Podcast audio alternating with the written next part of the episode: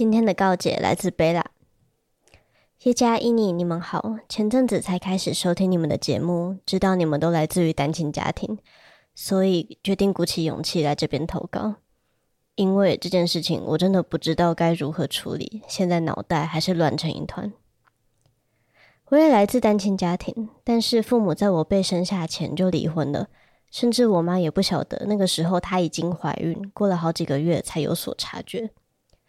但是她也没有因此就联络前夫，而是决定把我独自带大。因此，从我出生以来，妈妈就是我唯一的家人，一直到我上了国中，都不觉得没有爸爸是多么奇怪的事情。事实上，我妈妈也不愿意在那个人身上多做谈论，只是很简略的带过。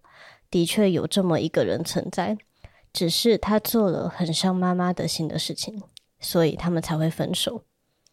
我知道我妈不喜欢提到他，所以在那次之后，我就再也没有再对我爸的事情做出任何的询问。其实后来我也不在乎了，毕竟这个人从来都没有参与过我的生活。但成年后，随着我对于网络交友的依赖性也越来越高。我发现我好像会莫名的被有成熟特质的人所吸引，聊天的对象年纪每一个都至少比我大了十岁以上。虽然不明白其中的原因，但我想或许是我从小就缺少父爱的缘故，所以才无法避免的有这个偏好吧。在这期间，我跟了几位网友进行了线下约会。但不是对方跟在网络上的感觉差太多，就是见到面后，对方完全不掩饰自己的意图，给人的感觉很恶心。我也清楚交友软体的生态本来就是鱼龙混杂，原本打算把 App 删掉了，但就在这个时候，大叔出现了，他给我的感觉堪称完美，无论是从对方的长相还是衣品，跟我之前遇到的人们都不是同一个等级。我第一次选的约会地点约在猫咪咖啡厅，我们聊了很多关于宠物和动保相关的议题。他给我的印象很好，我们不但对于话题的想法出奇的契合，而且对方也给我一种一见如故的感觉。我们就这样畅聊了五个多小时，直到天黑了才依依不舍的在捷运站告别。尽管这是一次很棒的约会体验。但是他的实际年龄实在超出我非常多，整整有二十多岁。可是对方保养的很好，其实看不出来，这让我开始有点犹豫，要不要继续保持联络。毕竟很难跟身边的朋友或家人开口，如果被知道了，很容易会被误会成保养。但我也没有烦恼很久，就渐渐的跟那位大叔再约了第二次、第三次。直到我们终于在一次酒局之后，借着良好的气氛发生了关系，顺势交往。等到感情稳定后，我开始思考要如何和我妈坦诚我的男友，毕竟他是我的至亲。有一天，我终于鼓起勇气向我妈说我交男友了，并如实坦诚对方跟我有一段蛮大的年龄差距，但我妈却欣然接受了。并邀请男友来家里吃饭。原本这一切都很顺利，但是才刚见面不久，我就发现双方的脸色都变得非常的古怪。我妈直接扭头走进了房间，男友则是借故匆忙离开。原本准备好的饭菜都没有人动过，只剩我不知所措的被晾在原地。不知道为什么，好端端的聚餐会变成这样。一直到了睡前，男友都没有接我的电话，而我妈却一脸凝重的出现在房间门口，说她要和我谈谈。她说：“所以这个是谁出的主意？是你还是你爸？但不管是谁，我都很讨厌被骗的感觉。如果你想要一家人好好的坐下来吃个饭，其实也不是不行，但是你不应该用这种方式骗我。”我妈又继续说了一些什么，但这个时候我已经完全都听不进去了，脑袋一片空白。她刚刚是说我的男友是我的爸爸吗？世界到底要有多小，才会跟自己从未见过面的爸爸上床？又或者，他其实从头到尾都知道吗？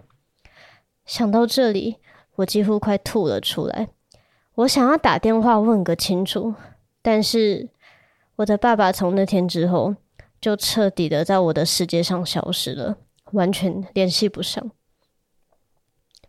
我花了很久的时间才走出这段创伤的经验，而且我再也不敢找比我大的男生了，也对在床上提出叫爸爸的这个要求感到非常的抵触。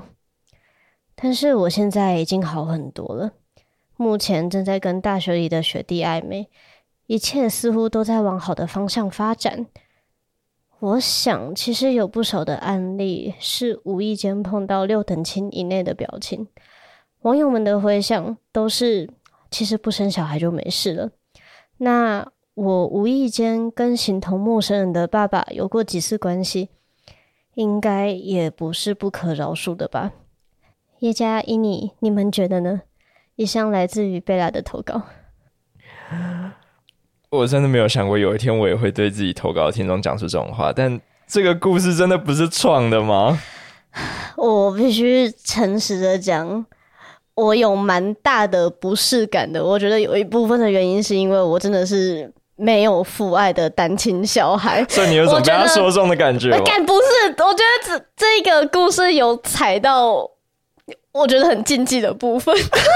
你说不小心爱上自己的爸爸，所以你有过这种担心？没有，我哎、欸，我要澄清，不是，真的不是每一个缺少父爱的女生。都会有恋父情节，好吗？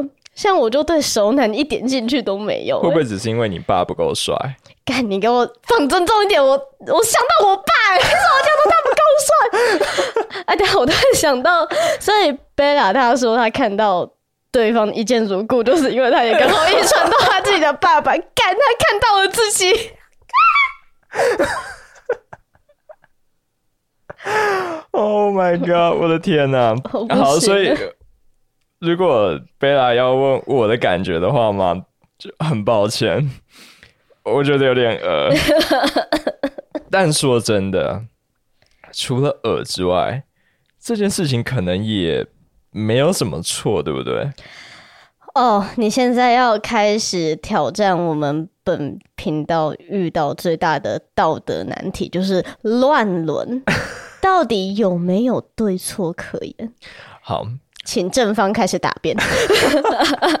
我理由是这样，就是我们在看待这件事情到底有没有道德问题的时候，应该要先把自己的恶心感跟他的呃道德问题稍微分离开来。其实我们这边可以来说明一下恶心感是怎么来的。从生物学角度来看，它是来自于一种 imprinting，就是我们。在成长阶段，一种不可逆的学习行为，就像是小鸡会去把自己看到第一个东西认成是母鸡一样。就是作为人类，我们会本能的排斥跟从小密切接触的对象，呃，去发生性行为，这是为了去避免我们产生有基因缺陷的后代。嗯，所以它就是一种本能，但也就只是一种本能，就像。我们本能的会觉得吃大便很恶心，但是你很难说吃大便它在道德上有问题。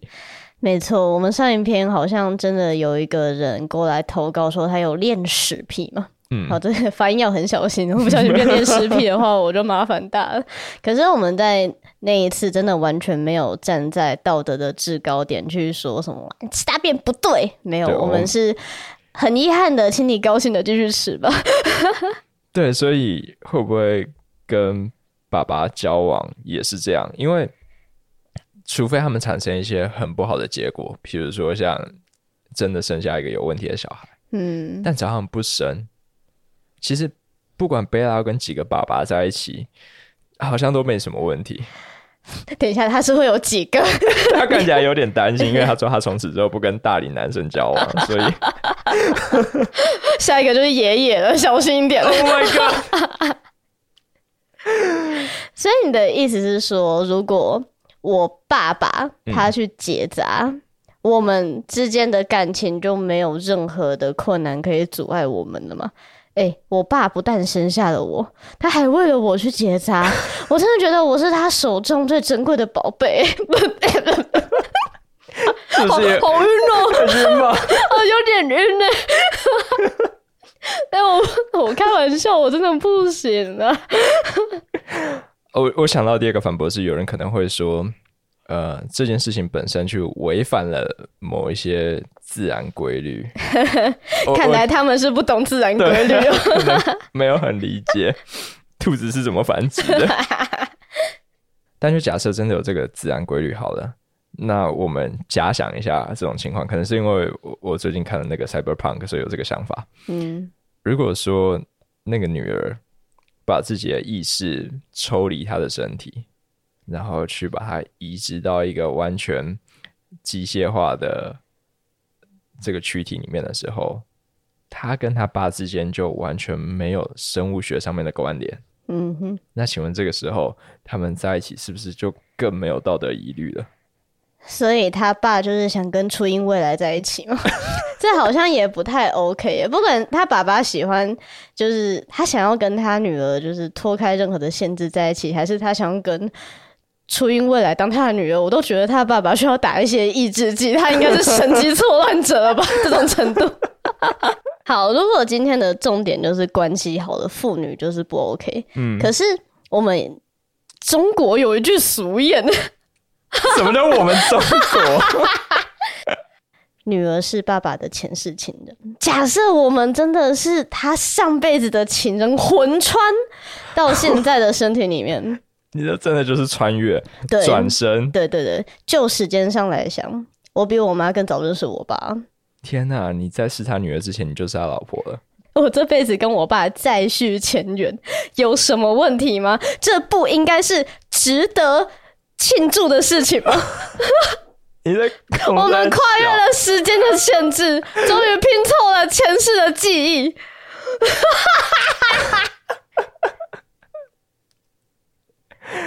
我比任何人去跟爸爸继续在一起吧，贝拉、哦。好像不该对他讲这种话，因为他感觉好像蛮糟的。对，他其实应该蛮难过的。但但贝拉，你有没有想过，你现在跟年纪比较小的男生交往，不代表完全没有风险。